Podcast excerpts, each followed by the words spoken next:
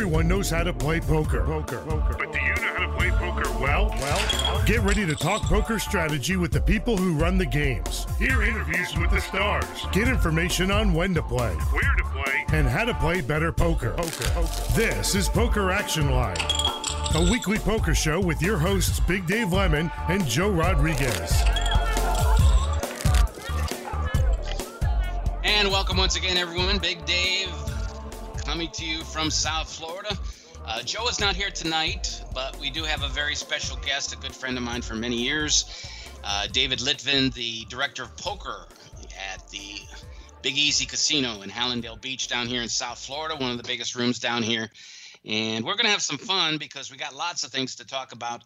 Obviously, always action in South Florida poker down here in this area. But, uh, you know, several things have happened over the last few years that I want to discuss, and several things will be happening over the next year. We'll get into some of that as well.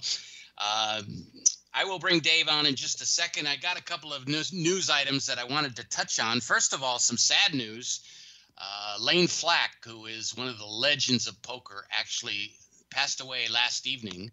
He was only fifty-two years old, so it's amazing, but there was no cause of death released. However, Mike Mattisau, who was very close friends with him, said that he passed away in his sleep. So um, very sad to hear, but Lane Flack was one of the legends because not only was he great and funny guy and a tremendous poker player, he was fearless at the table from, from what players say.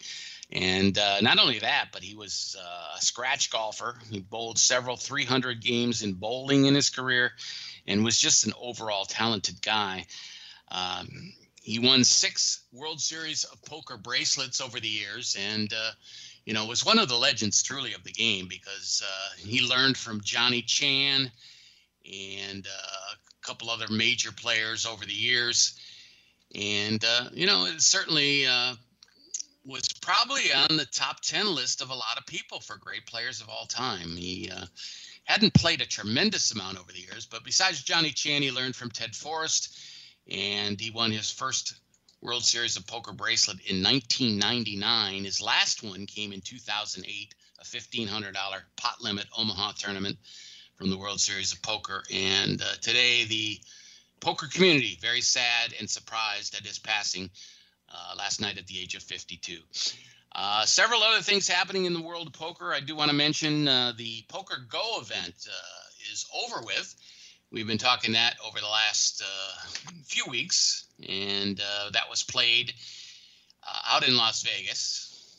And uh, we had mentioned that Ali Imsirovic was uh, a two-time winner in, early in the tournament and uh, was starting to lay a claim as one of the best players of the current era. Uh, but a famous name ends up winning the Player of the Series award, Daniel Negreanu. He is the inaugural Uh, Poker Go Cup Championship. He cashed four times uh, during the eight-event series, including a win toward the very end of the event. And he is awarded the Player of the Year uh, trophy. Imsirovic finished second. Kerry Katz, who won the High Roller, took third, uh, made over a million dollars in that event. So um, some of the top names in the game of poker doing very well in this event. Uh, Alex Foxen was fifth in the standings. Jason Kuhn, seventh. And a local, Jake Schindler, who we mentioned won one of the tournaments, finished in the top ten as well. Also, the World Series of Poker uh, online event is going on right now, and we'll get to some of those results. But uh, one of the latest champions, Martin Zamani, whose uh, brother Ben lives in Boca Raton. Uh, the two brothers, both very good players, and he gets his first World Series of Poker bracelet uh, with a win out there. Online, and uh, that is about halfway through the event. I think they, they're playing event number twenty right now. There's thirty-three altogether, and they will finish that one up um, over the next couple of weeks. Also, Seminole Hard Rock Poker Open, uh, one of the major events around the country, or actually around the world, uh, obviously had that ten million dollars guarantee in their first year, which they crushed. uh, by over two million. They actually fell short the second year, but uh, when they dropped uh, after that, they dropped the uh, guarantee to five million. I think it's three million right now for the main event, and that gets underway very shortly. August sixth through the tenth is the main event, but the whole series starts on Thursday of this week, July twenty-second, and uh, all the South Florida locals will be playing, and a lot of the nationally known players will certainly be in throughout the series. I don't know if all of them will be here for that opening event, but uh, I'm sure a few will. Guys like uh, um, Alan Kessler, who plays in all these tournaments, travels all over the country, and someone like Kathy Liebert, I would guess, would be here, and a lot of big names. So uh, look forward to covering some of that event. That will be at the Seminole Hard Rock, July twenty-sixth, I'm sorry, twenty-second. Through, I believe, August tenth is the final day. That is the day of the Big Four, where they will play four major events, start them on different days, but come down to the final tables all on the same day. And I certainly look forward to being there for that. Let's get to our special guest here on the program today, a, a good friend of mine for decades, literally decades, uh, I guess about forty years or so. Uh, which kind of ages us a little bit. But uh, David Litvin, the uh, director of poker operations at the Big Easy Casino in Hallandale Beach, uh, will be my guest uh, for the program today. Uh, he has not one but two books that you can obtain on Kindle, and I'm sure Amazon, it's uh, available for purchase as well. But the newest book is called From God, uh, The Mostly True Adventures of a Modern Day Messiah, and it's a novel. And it really doesn't have anything to do with poker, although who knows, maybe uh, the sequel will uh, involve poker. But Dave, tell me about the book. Uh, it came out in April. Uh, how is it doing so far? And uh, what do you hear as, with feedback from people? Um, it seems like uh, everybody who's read it seems to like it. Uh, of course, a lot of those are friends and family, but there's been a few from, you know, people I don't know. I mean, I've probably sold about a hundred books, and, a, you know, a few hundred have downloaded on Kindle. It's on uh, actually on Kindle Unlimited, so if you have Kindle Unlimited, it's free. And uh, look, you know, I mean, I didn't write this book to, to, to make money. I wrote it because I, I really enjoy when, when people read stuff that I write and, and that they enjoy it, and I love to hear feedback. Mostly I like to hear good feedback, but bad feedback is good, too. You know, it makes you better in the long run. Your first book, your first book was about poker, All In, the Poker Musical.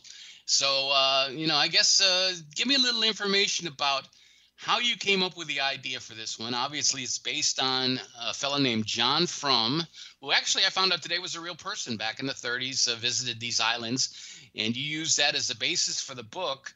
Um, a lot of uh, real people kind of uh, mentioned in the book, although names have been changed to protect the innocent, or in, in many cases the guilty. But uh, you certainly, um, you know, have the pop culture references that make it very entertaining. Yeah, and there's plenty of Easter eggs in there too for people who are uh, who are Star Trek fans or uh, know anything about the history of the uh, Volvo company and their their uh, gift of the seatbelt to the work to the world. Yeah, um, for sure. But. Uh, No, I mean, it's based off of a real thing, which are cargo cults, which is, uh, I'll make this as quick as possible. In uh, you know, during World War Two, a bunch of U S and British Navy vessels went to some South Pacific islands that had never been colonialized, never been touched, never heard of anything or anybody. So when they got there, the islanders considered them to be like gods. I mean, they had ships and radios and medicines and everything else. So these religions called cargo cults or John Frum cults sprung up around it. And the, the point of these religions is someday John Frum is going to come back and bring the mother load of cargo and everybody's going to be rich and happy. And, uh, you know, anthropologists love to study this stuff because it's, you know, it's hard to watch a religion actually develop in real time in the modern era. So they're, they're constantly studying it. And there's still uh, two, three million people in the world who believe in these cults. And the, you know, the, the island that my book is based off of is one where there's still a bunch of people who are still into it. Now, whether they believe it or not, because they're modern now and they have computers and they have electric and they're, they're part of the world.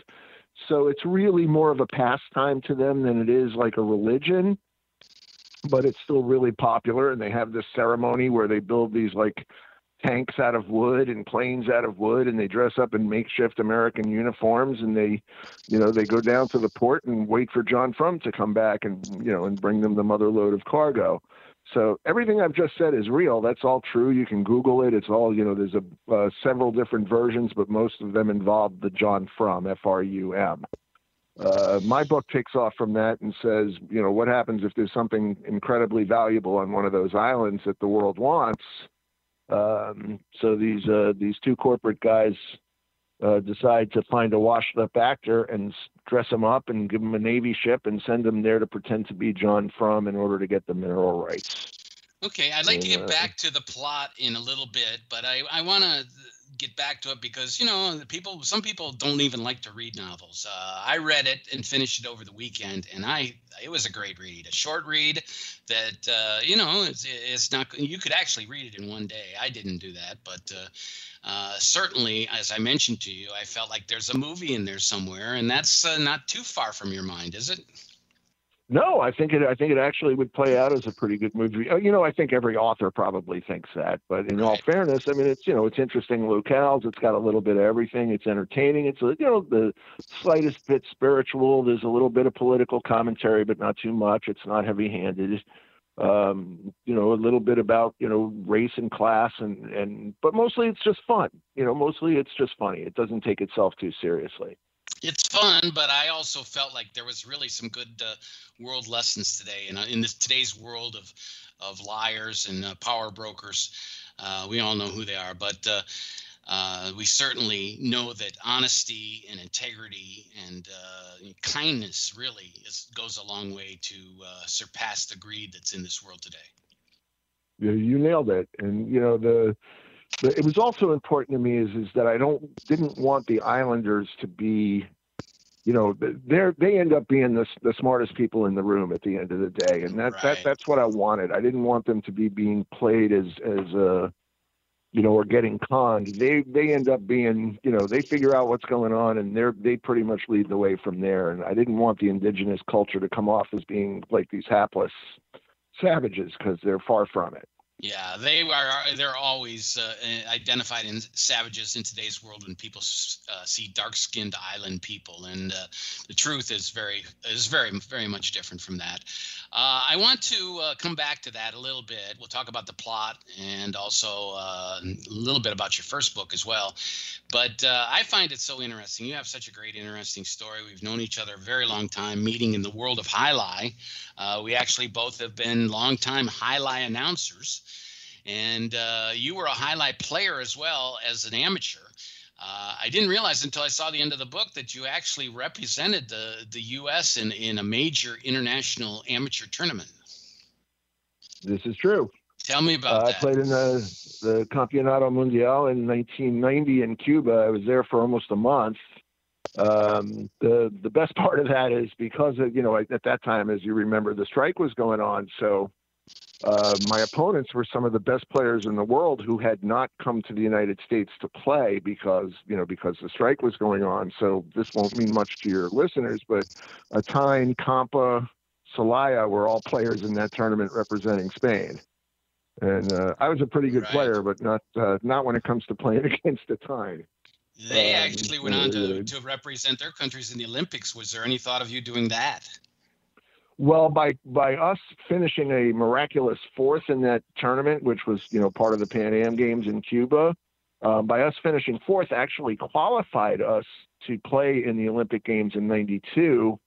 Um, by that point, there was no thought of me doing it. I was, you know, I was not playing as seriously at that point. And we ended up not sending a team, which I was surprised about. But by us finishing fourth qualified us to send a team, but I don't think they actually did. Okay. Uh, you were actually a High Lie announcer at Dania for uh, quite some time. You did, I think you did some P R work as well. Uh, one of three uh, well-known Dave L. announcers in the sport of High Lie. Uh, our, good friend, our good friend Dave Lamont uh, being probably the most famous of the three of us. But uh, after your High Lie uh, career, you got into poker. And uh, tell us how that happened. Well, I mean, uh, the highlight was kind of played out. I had done it a long time. I still enjoyed playing the game, but, you know, I was getting a little bit older, and I saw that, you know, I wasn't sure there was the greatest future for paramutuals. And a friend of mine went and had gone to a school to learn how to play poker. I went and I tried that, and I spent about, after I finished, I spent about three weeks working at the uh, the original Seminole Classic. Um, and, uh, that, that really wasn't to my taste, but I knew some people who worked on a cruise ship going out of Martha's. I don't know if you remember the Sun Cruise. Yeah. Right. Yeah. And I was, uh, able to get on that pretty quickly, and, you know, you dealt a few hours and you made decent money, and it was a, you know, a nice atmosphere, and I really enjoyed that. And I did that for a while. And, uh, less than a year later, I found myself running that room. Um, on the ship. Yeah. On the ship. Yeah, it was a six table poker room. It wasn't anything huge, but I, you know, I mean, I learned a lot, and, um, you know, started running tournaments there. And what was cool about that is I was kind of in total isolation. So I didn't know all the wrong things that people did in tournaments, and in some places still do. Um, but we started running tournaments there, and they became popular. And it wasn't too long before my our competitor, which was the the Sea Escape, a bigger vessel that went out of Port Everglades, uh, they hired me away, and I went there and I was running bigger tournaments, and they became really, really popular because this was a time where you you know you couldn't play real tournaments online. I think they were just starting to run tournaments, you know, on some of the Seminole properties, but they were horrendous. You know, they were keeping a half or two thirds of the money. Um, you know, when we were running, you know, really nice, really reasonable events on the ship, and we're getting one fifty, two hundred people showing up for these tournaments. It was wow. great. That's kind of, you know, kind of how I made my name in the business, you know, and, and we, and we played it, you know, when we were really, really, really particular about making sure everybody knew where every dollar went, how many chips were in play. You know, I mean, it was, it was, it was really cool. That was a fun time. So obviously a good experience, and having done both the dealing and managing, did you realize that uh, the managing end was really the way you wanted to go? Um, to a certain extent, it wasn't really how I wanted to go. I mean, I was at a point in life where I was pretty happy dealing and putting my head down and not having any other responsibilities. And, you know, when the when the ship thing ended, you know, on the, the Sea Escape, there was some kind of dispute between management and the people who ran the casino, which was, was always happening on the Sea Escape. Um, you know, I, I uh, came off the ships, and I, I actually opened a poker dealer school with a couple of friends of mine, and we did that for a couple of years. And it was uh, it was really fun, and I really felt like we were doing something, you know, kind of good for the world. You're giving people a career. Um, and we did that for a while, and uh, we found that that was very gratifying, but not really profitable, especially when you have three people involved in it. So I kind of backed away from that, and I, I came here to the Big Easy with the ideas. Uh, I, I just want to deal cards and go home. Right. Well, a lot of people start off as dealers. Uh, they have to learn somewhere, and uh, the schools have really been uh, a place to, to teach people how to do it and do it well. Um, I just started working over at Dania in the poker room as a as a chip runner, so I've gotten to know the young dealers there, uh, the ones just starting, the ones who have been in the business for years. So we have conversations in the break room, and and, and it's pretty interesting. But uh, uh, is it hard to? It's probably not hard to teach people actually what to do, but is it hard to teach them how to do it well? Well, let me start with this. What, I, what I've always said is, is I, I can teach almost anybody to deal, um, but I can't teach you to smile, and I can't teach you to want to be there. So, I mean, it, it kind of begins and ends with customer service and the right personality. And, and, and really, the most important thing is it being something that you want to do, you know, that interests you, that's not like a job. And, you know, I mean, those people, I, you know, almost all of them, they have enough skills for me to be able to teach them. And, and by the way, I'm going into a shameless plug here because it's, uh, it's important. We're, uh, We just got to go ahead to actually open a dealer training school here at the Big Easy. Um, we're going to be starting as soon as we can get enough students. I mean, this literally just happened yesterday, so we're in the planning stages. But um, you know, anybody who's looking for a new career, we're gonna we're gonna be training them right here in house. And I am unbelievably fortunate in that I have arguably the greatest poker dealer teacher in the world at my disposal, and that's not hyperbole. That's for real. Um, you know, if you watch poker on T V, there's a pretty good chance you're watching somebody who is trained by him. And uh, he's amazing, and we're going to take advantage of that because uh, it's very hard to hire poker dealers these days, or at least ones of quality. So we decided we're going to make our own. Well, well, thank you for that scoop right here on Poker Action Line, delivering the goods again for poker people everywhere. But uh, uh, certainly uh, that's great to hear, because there's an incredible dearth of, of poker dealers right now. There was a time where everybody heard, oh, wow, there's big money to be made. Let's go. I'm going to do, go learn that. There's tournaments all over the country.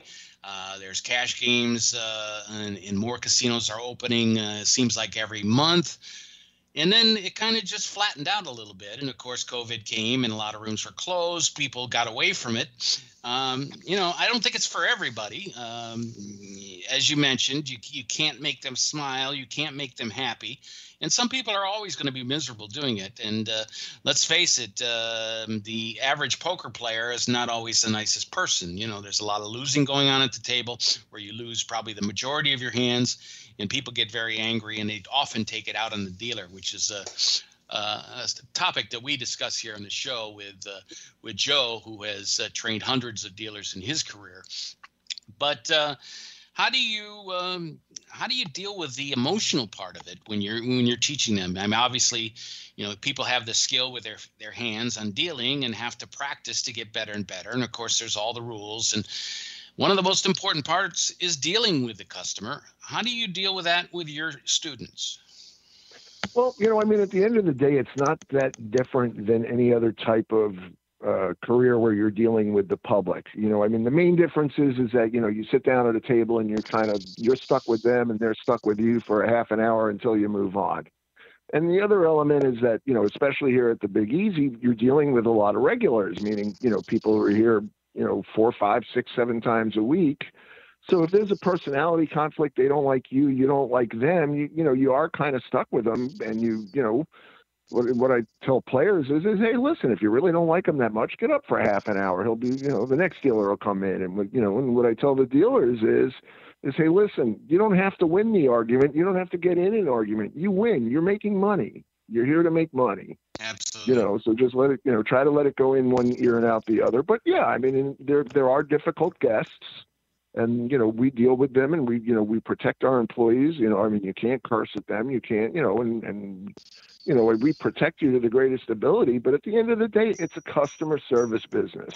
If you're working in a restaurant, you know, and the food comes out cold, the customer is going to take it out on you, even though it's not your fault. And, you know, a certain amount of that you have to live with, but you don't have to live with anybody being abusive or threats or anything of that nature. We will, you know, we will always take care of that. Certainly, poker players have their own uh, superstitions, any type of gambling, you'll find that with people. Uh, one of the things I've noticed in my short time at Dania working on the floor is that it is a lot of the same people every day. At nine o'clock when we open, they have a high hand uh, giveaway for the first three hours, uh, giving away two thousand dollars in that three hour period. So people want to get there uh, at the very beginning and have every possible shot at the big money. And mm-hmm. uh, at nine o'clock a m, the doors open. People are, uh, you know, they're not They're not taking the escalator up. They're running up the escalator so they can find the seat that they want. It's pretty crazy.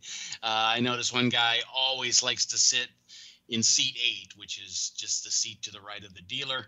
Uh, other people, you know, have their favorite tables. Obviously, there's going to be other players that they want to go up against that they feel are not that good, and they'll have a better chance. Uh, of course, most of the uh, jackpot chasers are uh, playing the two four limit game, and I'm sure it's uh, very the, much the same at your place.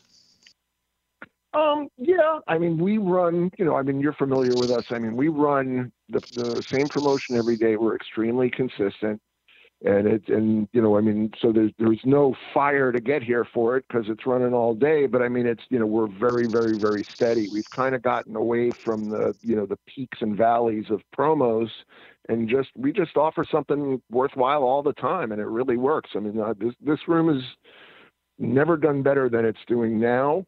And, you know, the, the only thing that's missing is, is, you know, I don't, I just simply don't have the dealers to be able to do what I want to do, which is I, I want to get our tournaments going again.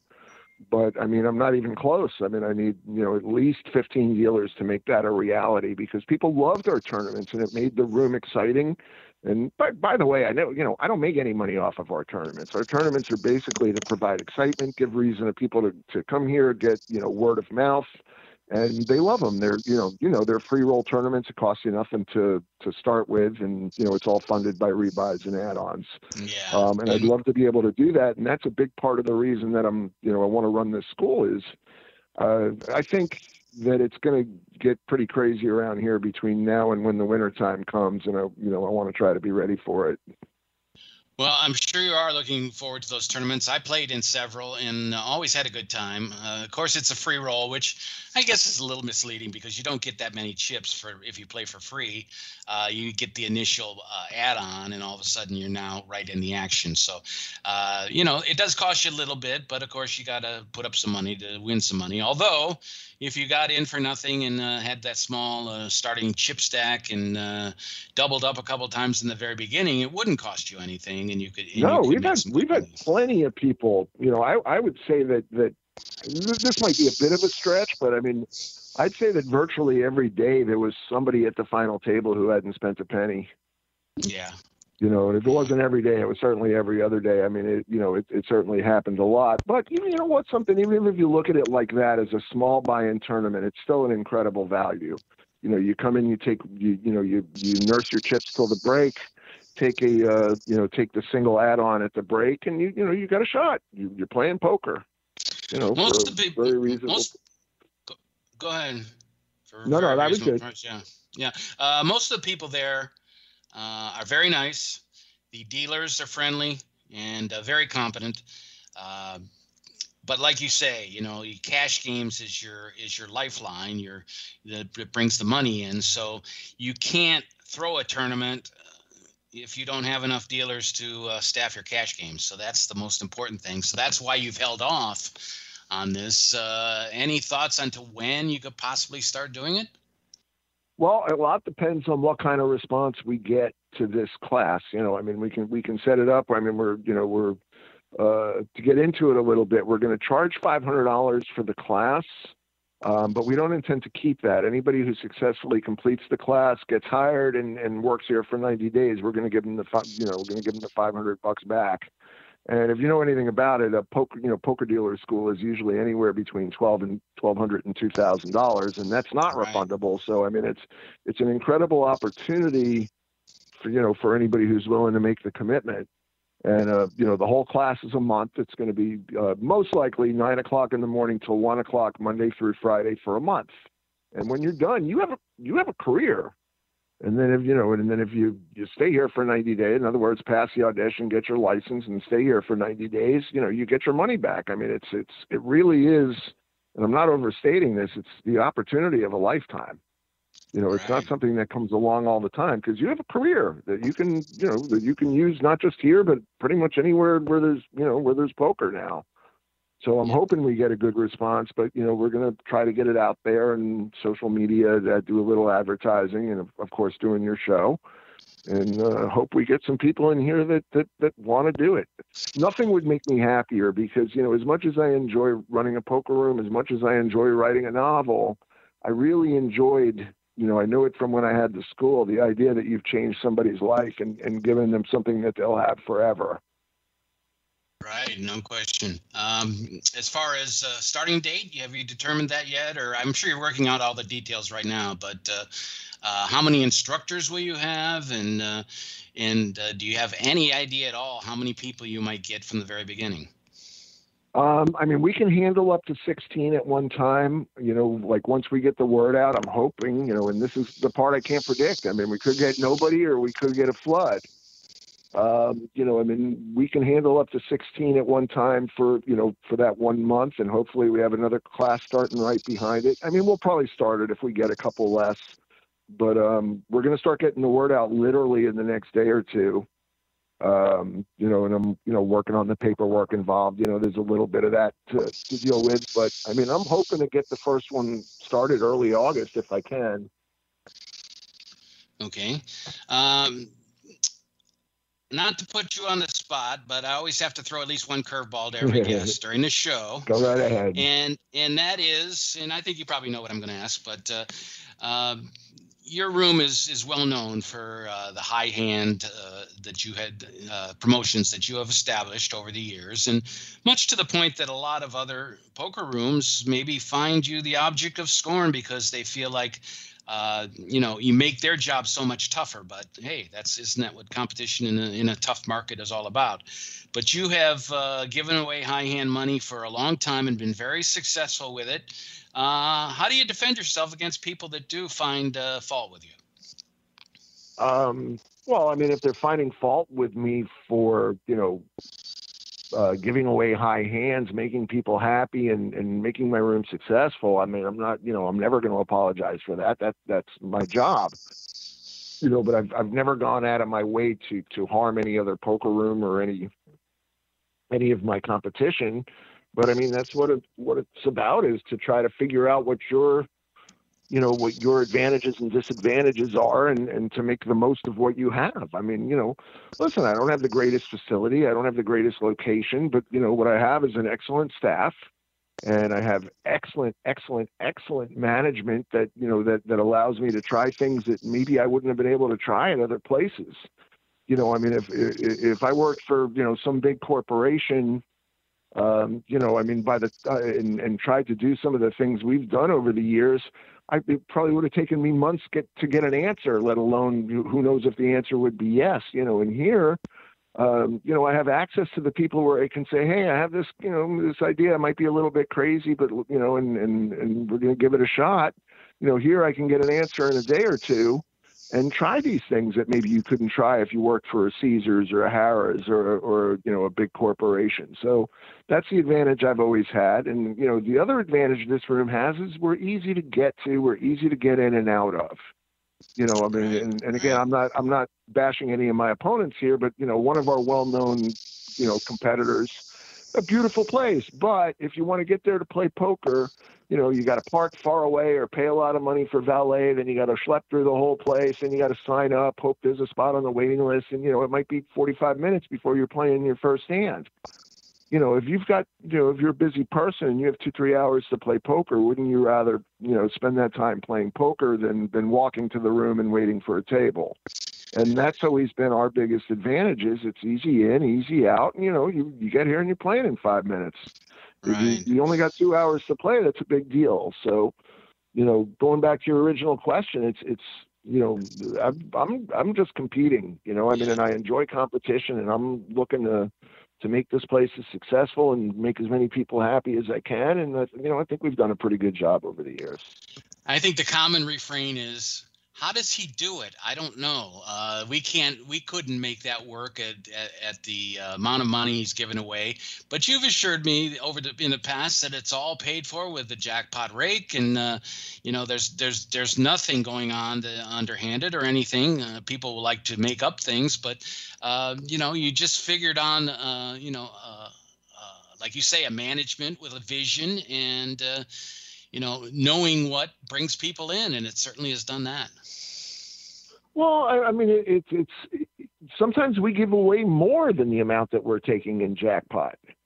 You know, I mean, and that's okay. We're allowed to do that, and we just, you know, we we see that as being a promotional expense. I mean, right. instead of, you know, instead of taking out a T V ad or a newspaper ad or a radio ad, you you know you you give away more than you're going to take in. What really matters is is what you end up with. You know, and that's that's where I guess it gets tricky for other places is finding that balance of, you know, what really makes your bottom line the best. Is it giving away this much, that much, this hour, that time, in this form?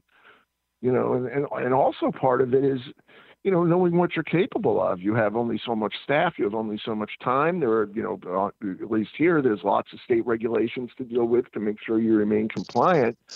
So, you know, again, it comes back to knowing who you are and what you're capable of and, you know, and what your staff can do. I could have the greatest promotion in the world, but if we don't administer it possible, you know, properly, then it's garbage. Yeah. You know, I mean, we've done some things in the past that were successful and I had to end them. It's just because, you know, we just really couldn't do it right. There was, you know, there were just always issues. So we tried something else.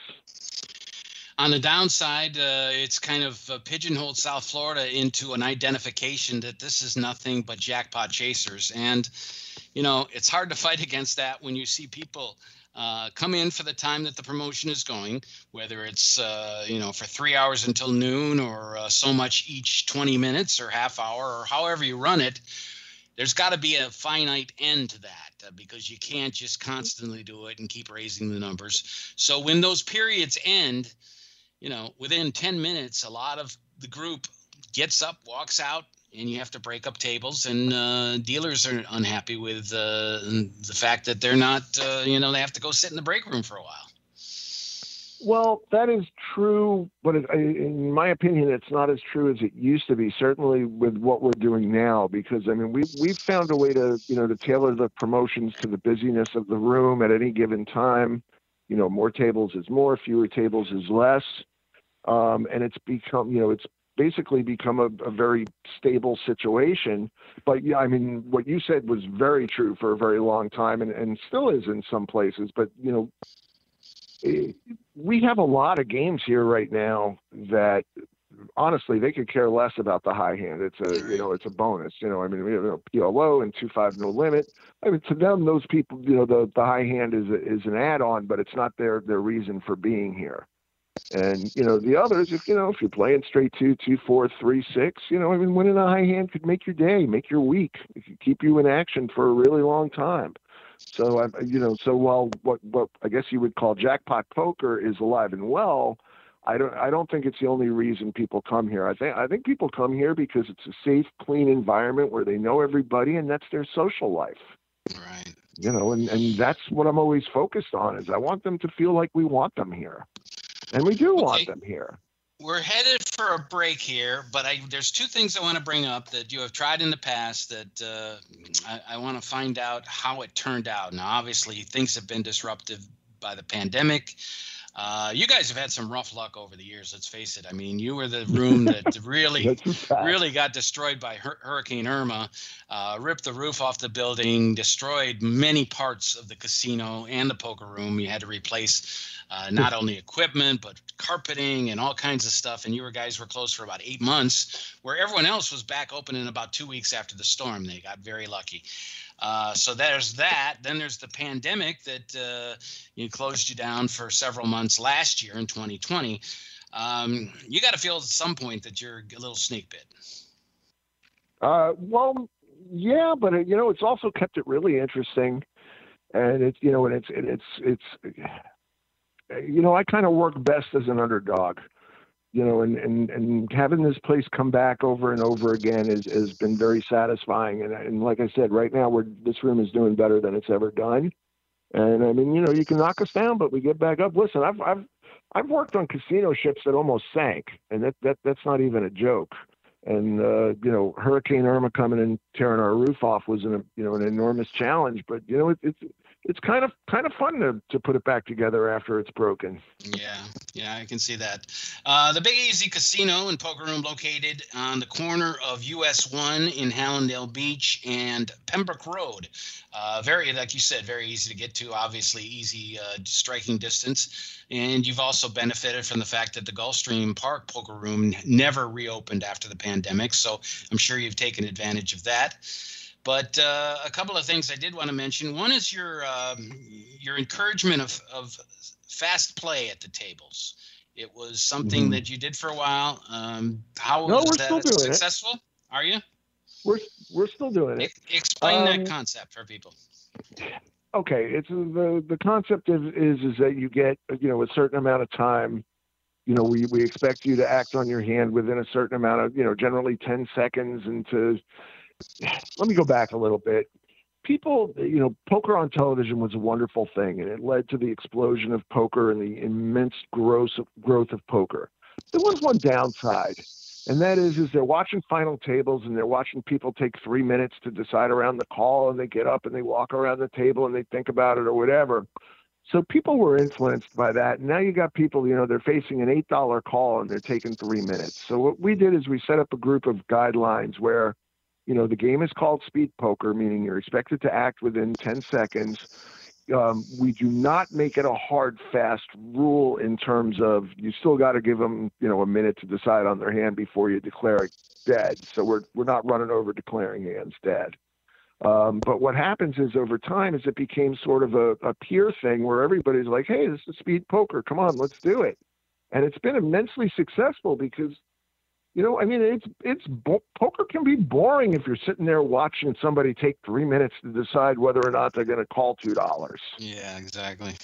Exactly. You know, and so it's a, yes, our games are, are still speed poker game. It works fine. And, and we've gotten to the point where we really have, I can't remember the last time we even had a floor call where somebody said, hey, this person's taking too long. And, you know, we left enough flexibility in it. Listen, if you're facing a one thousand dollar call in P L O, you know, hey, take as much time as you need up to, you know, the I think it's a minute and ten seconds that our, our rule book actually allows. Yeah. But, yeah, I mean, we're not, you know, but if you're if you're facing a two dollar call, an eight dollar call, yeah, come on. You know, there's no cameras on. Make a decision. Yeah.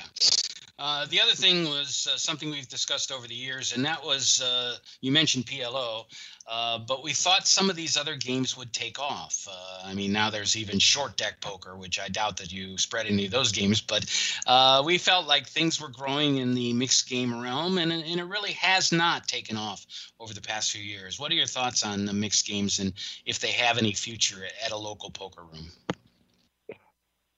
I really don't. I really don't know. I mean, there's always something, you know, new coming along. I mean, you remember uh, Chinese poker was popular for a while. Uh, there was a five-card version of uh, of Omaha High Low or Omaha P L O that was popular for a little while. Um, it usually still comes back to the basics. I mean, P L O itself really took off over the last few years. You know, there there probably weren't ten regular P L O games in the whole country fifteen right. years ago, and now it's right. you know, and now it's everywhere. Um, so you know, I mean, look, anything people want to spread, we'll we'll spread it as long as it's a you know poker game and passes muster with the state. I'll give them whatever they want. But uh, I haven't seen anything new come along lately that's that's really gained any traction. Yeah. No, I understand, and, uh, you know, we can always keep hoping. Uh, and the final thing before we head to the break is uh, women in poker. Uh, I've noticed that, Dania, we have a lot of women that play now. Um, you know, for a long time, they were mistreated by unhappy gentlemen, um, almost sexually harassed at times over the years. But that's something you have to constantly guard against, yeah. You have to guard against that. Yeah, no, I love it. I mean, I think it's, I think it's amazing. And we have quite a, you know, quite a few female players here, and I, you know, I'd like to think that they all feel comfortable, and, and, you know, that's another thing. I haven't had, you know, a lot of issues with that, you know, or, you know, men harassing women or anything like that. And anything like that, I mean, we deal with quickly. I mean, that's, that's just not right. It's not something we're going to put up with. Uh, it, obviously, the women that play now play so much better. I mean, there's a certain uh, women's intuition or whatever it is that uh, that give them uh, sometimes a little bit of an advantage at the table, uh, whether they can use their good looks or or whatever it is. But, um, you know, it, it, it seems that the women that do play have gotten a lot better. Obviously, you're not going to stick around if you're constantly losing tons of money and uh, people are taking advantage you, uh, of you at the table. Well, I think I think women, I, I don't know, I might be being reverse sexist here, but I think women actually have a big advantage. And in, in, uh, for one thing, you know, women don't generally have as big an ego, and they don't, you know, they don't take a, a bad beat at heart, and they don't get into, you know, they don't get into personal conf, you know, personality conflicts with others. Um, you know, I would fully expect that that. At some point, you know, female players will be, I don't want to say dominant, but they will, you know, every year there's, there's more and more that are, that are succeeding. And I expect that to continue. Yeah, for sure. Okay. We got to switch gears because we got books to talk about. So uh, let's take a break here on the show. Uh, David Litvin, the director of poker operations for the Big Easy Casino in Hallandale Beach here in South Florida, is my guest in the show today. And, uh, Not only is he a poker room director, but he's a writer, and we'll talk about his new book, um, From God, The Mostly True Adventures of a Modern Day Messiah. And when we come back, you're listening to Poker Action Line. Pick us up on SoundCloud or any place you get your podcasts, uh, iTunes, Uh, you can get us uh, connections to us on the Poker Fuse podcast page on the Hold'em Radio Network and uh, other great places that bring you great podcasts in all different types of subjects. Uh, ours just happens to be poker, and we hope you'll follow us every week. We'll have some good uh, players coming to town in the next couple of weeks, and we'll try to get a few of them recorded on tape to bring you on the future shows. Uh, we'll be back with more of the show when we return. Poker Action Line. This is Poker Action Line. Hi, this is Big Dave from Poker Action Line Radio dot com. I want to let all avid poker players know about a great new lottery game that was developed by one of our sponsors, Atlantic West Management Group. This game is now available worldwide on the internet and will be served as Place Your Chips Caribbean and operated on the internet as an international lottery by Atlantic West. The Texas Hold'em poker-like game is perfectly legal everywhere and presented as a lottery game with tickets available on the internet. You can win Pick Six lottery tickets and cash prizes by using your poker playing skills. It's open to lottery players worldwide, and right now this game is in a play for free test mode, and you are not obligated to purchase anything. You can get fifty thousand free play chips per ticket for the purpose of evaluating the game, with no prizes awarded until the game goes live. The lottery customer can purchase a ticket with a unique number that will grant them entry into one of many Texas Hold'em poker tables with a chip stack, and like a lottery game, the prize value will be based on ticket sales. That chip stack will be valid for the remainder of the week, as players can access the site as often as they like to try and take the chip lead. At the end of the week, the highest chip stacks will be awarded lottery prizes, and if you lose all your chips, the lottery ticket becomes null and void. As with regular lottery games, you can purchase as many entries as you like. However, each ticket stands on its own merit, and much like the regular lottery, results of multiple tickets cannot be combined toward a prize.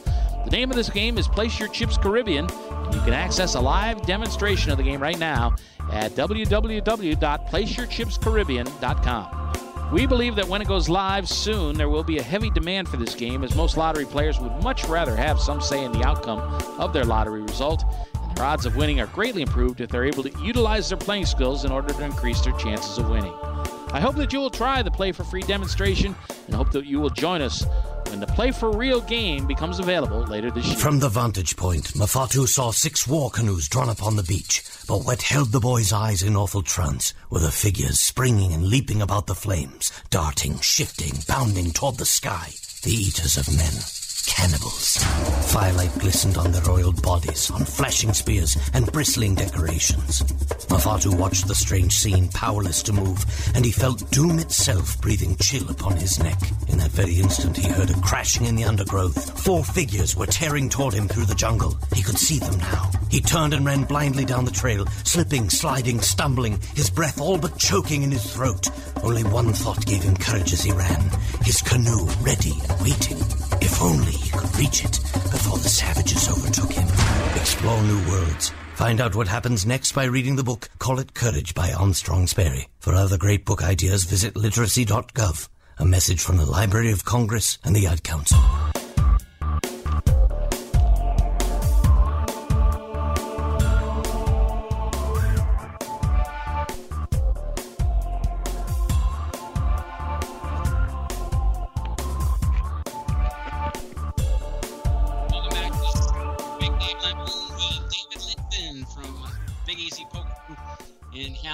Here in South Florida is my guest, and we want to get to uh, his latest efforts.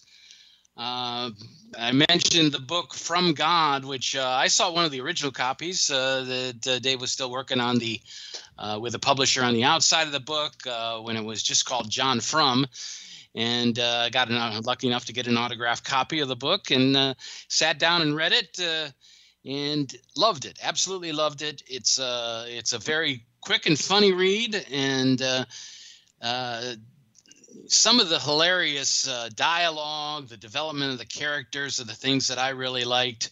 Uh, how long did it take you to write it? Uh, I would say about seven, eight months or so. Okay. And it, uh, kind of, it kind of fell out of me. I'd been toying around with the idea for a while, and there were a lot of standing in the shower moments where I would, you know, run out and write stuff down before I would forget it. And, uh, but basically once I got it going, it kind of came out fully formed, which, uh, I seem to have inspiration like that once a decade or so. So I might have one or two left in me. Okay. Uh, you mentioned the toughest part of the book was putting together the ending and how you wanted to uh, uh, make that come out. Well, I mean, without, you know, without, without spoiling anything, it was important to be written in a way where it, it brought across the point without being, you know, too graphic. And, uh, you know, I was hoping for some element of surprise, and, you know, that's, that's not an easy thing to pull off. And, you know, I, I'll leave it up to the reader to decide whether I pulled it off properly or not. Well, I think you did. And, uh, you know, one of the things I enjoyed the most was uh, the description of the island, uh, and the characters, and, uh, you know, what they were driven by. I, there was some very funny pop culture references where you did change the names, but it's pretty obvious who they're, they're based on, some of the characters. And, uh, you know, the, the, the dialogue that comes out of some of these people is hilarious. I think uh, one of the things that a lot of people will have stick with them is the Namba, and, uh, you know, the, the talk of the walk and that sort of thing, and the uh, bungee jumping kind of scene and that sort of thing. But uh, those are interesting things that uh, I, I wonder sometimes how you came up with some of these. Well, the bungee jumping thing is real, and it, it, it's actually called land diving, which is a practice still done in, on some of these islands, um, where, you know, they basically jump out of a tree and hit the ground. They soften up the, the you know, they soften up the soil a little bit or whatever. But, uh, you know, in in my book, they're they're practicing for this, and they're practicing over water. But when it is done for real over land, and that that's a you know that's a real thing. Okay. So I didn't actually make that up. Oh, and that became uh, and a, a New Zealander who was there witnessing the ritual. Uh, that's where he got the inspiration for bungee jumping from. That's okay. True. Okay. And then there's the kava ritual, which is uh, sounds pretty interesting as well. Uh, kava's a real thing. It's uh, you know it's grown on those islands in the South Pacific. It's become semi-popular in other parts of the world. Um, there's a kava bar about three blocks from my house where I, I actually went there when I was first writing the book to do uh, quote research. Um, and it, it's a, it's a real thing. It's a very, very mild, uh, it has a, you know, very mild drug effect. It just is kind of relaxing. It affects everybody a little bit differently. Um, and it's, it's really cool stuff. And it is the, uh, it is for real, the heart of a lot of rituals on these islands. And it, and it really is harmless. It's a, it's, it's an amazing thing. Yeah, you mentioned uh, that you had thought about what you might do if uh, you ever got a chance to bring it to the big screen, uh, if you were involved in that at all. Uh, some of the characters, people will have their own thoughts, but uh, you mentioned Halle Berry uh, for one of the female leads, uh, you know, possibly George Clooney. Uh, all those would be great. And it's a funny story that I think, you know, if you just get the right person to read a book, it, it could take off, and, and people can, can imagine seeing it up on the big screen. Of course, it, there would be lots of voiceover involved of people describing the feelings of some of the people. Uh, but the, you know, and it's not really an action film, but there, there is some action in it as well. Yeah. And, and that's kind of what makes it tricky to, you know, to, to, to, to sell it, so to speak, is that it, it really doesn't fit a genre particularly. I mean, there's a little adventure, a little action, a, you know, it's a little bit spiritual. It's a little bit political. It's a, you know, and it's uh, mostly, hopefully, all very funny. Um, but it doesn't fit. You know, these days they like things that fit a genre specifically. You know, it's science fiction, it's uh, fantasy, it's uh, you know, uh, a shoot 'em up. It's uh, you know, it's very hard to to sell a book that you can't really put in a category.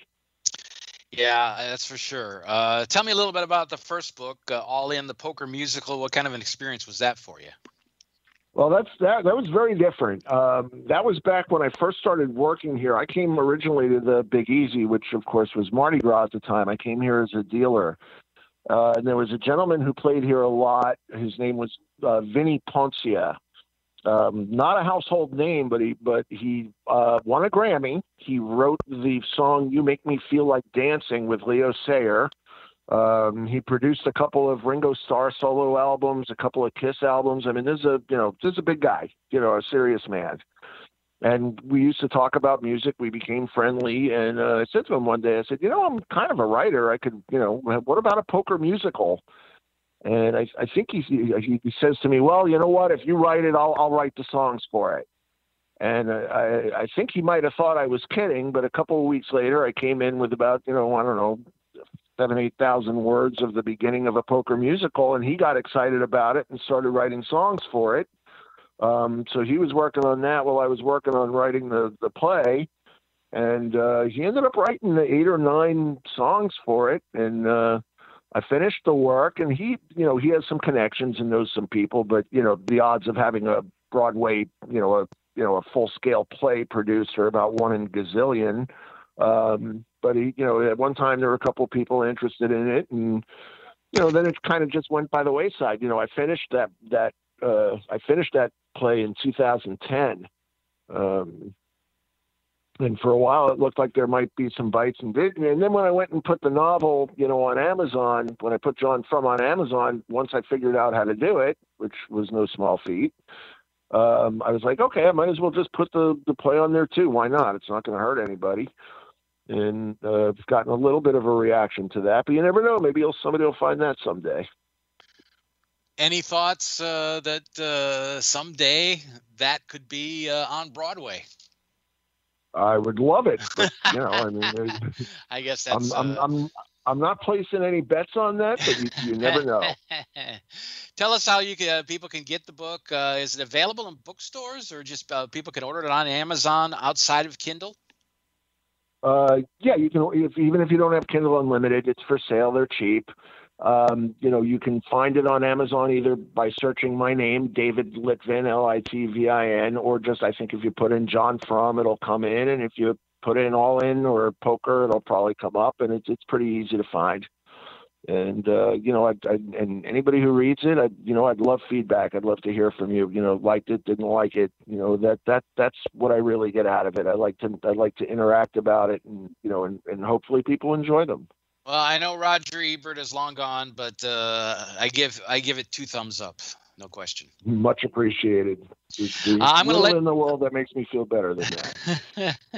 uh, one last question about what ha- what's happening in town here over the next couple of weeks. The Seminole Hard Rock has a huge tournament. People coming to town. What effect does that have on your room? I, because there's more poker players in town. Do you get some uh, spill off from them?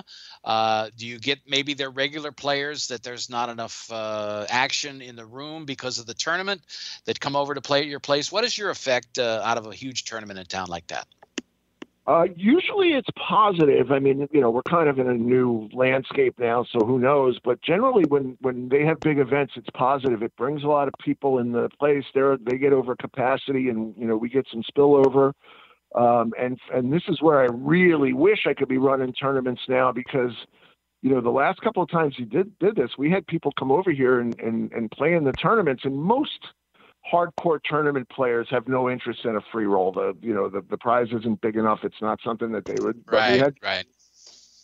Quite a number of them come over there and say, I, "I never had more fun. It's the it's like the funnest thing I've ever played in." It's obviously you know, a different different level of, of poker competition, no question. But uh, I would think different level, of, any, and it's just relaxed. It's calm. They have fun. It, it doesn't make anybody crazy. Yeah. Well, I would think that poker players that come to town, get knocked out of a tournament, may like to find a place where they feel that the competition is a little bit softer for them, and uh, that might be an, uh, a way to come over and win some money. I'll tell you what, if it's not, it should be, because, I mean, the, the action here at some of our competitors, again, I won't say anything by name, but the you know the players at some of these rooms, you, you, ask, you walk around the room, and you, ninety percent of the players will tell you they're prof- they'll tell you they're professionals and that's what they do for a living. And, you know, uh, you know, uh, obviously that can't be true because not all of them are winning, but um, here it's, you know, more of a recreational player. And, and, you know, we, we have, we have arguably some of the best action in the country. Right. And, you know, that's not, not just me talking. I hear that from the players. I mean, it's, you know, they're, they're you know, a lot of players playing to have a good time. You know, and yeah. By the way, that doesn't mean they're bad players, and it doesn't mean they're pushovers, but there's action. The opportunity is there. Well, thank you so much for being here. Uh, I do appreciate it. Best of luck with the book, and I'll be checking in with you to find out. Maybe we'll talk about it a little more when uh, that movie deal is signed. Dave, thank you so much for having me. And you were right. The, the, the, the hour flew by. Absolutely. Well, thanks for being with me. I'll be dropping by to say hello, maybe playing one of those tournaments when you get them going again. That's for sure. Appreciate you being here. All right, Dave. Take care. Thank you. Okay. Uh, David Litvin, the uh, director of poker for uh, the Big Easy Casino poker room in uh, Hallandale Beach. Uh, great place to play. I'm sure you would like to check it out and really should do so soon. Uh, also, the author of the new novel, From God, The Mostly True Adventures of a Modern Day Messiah. Check it out on Kindle or on Amazon. And uh, uh, I highly recommend it. I, I'm sure you're going to enjoy it. Let me just finish out the show with a couple of notes. I let Dave go because, you know, there's uh, certainly as a poker room director, there's competition. Uh, there's things happening in the world of poker that he just cannot comment on. Uh, Mike Smith always used to say, that's above my pay scale. So uh, we let Dave go. And uh, just a couple of mentions here. Uh, of things in South Florida, but uh, there is stuff happening out there in the world of poker. Uh, two of the South Florida, well, actually Florida, South Florida and Southwest Florida, uh, Magic City and Bonita Springs, those two poker rooms filed a lawsuit uh, that is uh, claiming that the sports betting portion of the uh, Seminole Compact violates federal law. So we expected a lot of uh, legal action, and those will be ones that will undergo there. Of course, Uh, what they're really contesting is the fact that uh, sports betting uh, can take place on tribal lands. They're not contesting that, but they said this whole idea of just because the servers are on Seminole land, that doesn't mean that people are allowed to place their bets from their phone anywhere they are in this country. So uh, there will be a big ruling on that coming down the pike this summer, probably later this summer, and we'll see what happens with that. Also, uh, Uh, there's a big tournament coming up that I thought was a great idea, and we'll get to some of that with Joe next week. But the World College Poker Championship uh, main event starts on July twenty-fourth. College students getting a chance to play, and that certainly has to be a target audience for many poker room directors around this country. Uh, that is coming up on uh, Poker Stars this week. Uh, I mentioned the Poker Go Cup, which ended with Kerry Katz winning the High Roller and Daniel Negreanu winning the Player of the Tournament. So there's plenty of stuff going on here, and uh, we will look forward to uh, seeing what we can do. Uh, our sad thing, our sad note today, which we mentioned at the top of the show, Lane Flack, great player, pa- passing away, and uh, very sad news to hear there. But uh, there will be, uh, you know, plenty of great players coming along, and a lot of them will be in here in South Florida in the next couple of weeks. So check out the Seminole Hard Rock for a great tournament that starts July twenty-second, and the, the main event will take place August sixth through the tenth here in South Florida. Uh, that is a fifty-three hundred, fifty-two fifty buy-in uh, with a three million dollars guarantee. Of course, the opener is just a great event that uh, gets underway very soon here. And uh, the first tournament has six opening sessions, uh, six hundred dollars buy-in, and they expect a very huge crowd for that. So check that out as well. Uh, that's going to do it for the show. We do appreciate you being with us here for another edition of Poker Action Line. We'll welcome back Joe next week to the program. And uh, our thanks once again to David Litvin for spending the entire hour with us, uh, talking about uh, his extensive knowledge of the game from, from uh, well, for the last uh, at least two decades, a little bit longer than that, actually, but uh, running the room for many years over at the Big Easy and uh, teaching lots of dealers. Check out his, if you're interested in dealing, check out the idea for his poker, poker school. He uh, basically gave us the scoop tonight on the program and what's going to happen with that. So check out their website, big easy casino dot com, and uh, we'll let you know, uh, you know, what the future of this game holds every week on our regular editions of the program. That's going to do it for us. We will catch you next week on another edition of the show. Big Dave Lemon saying so long from Poker Action Line.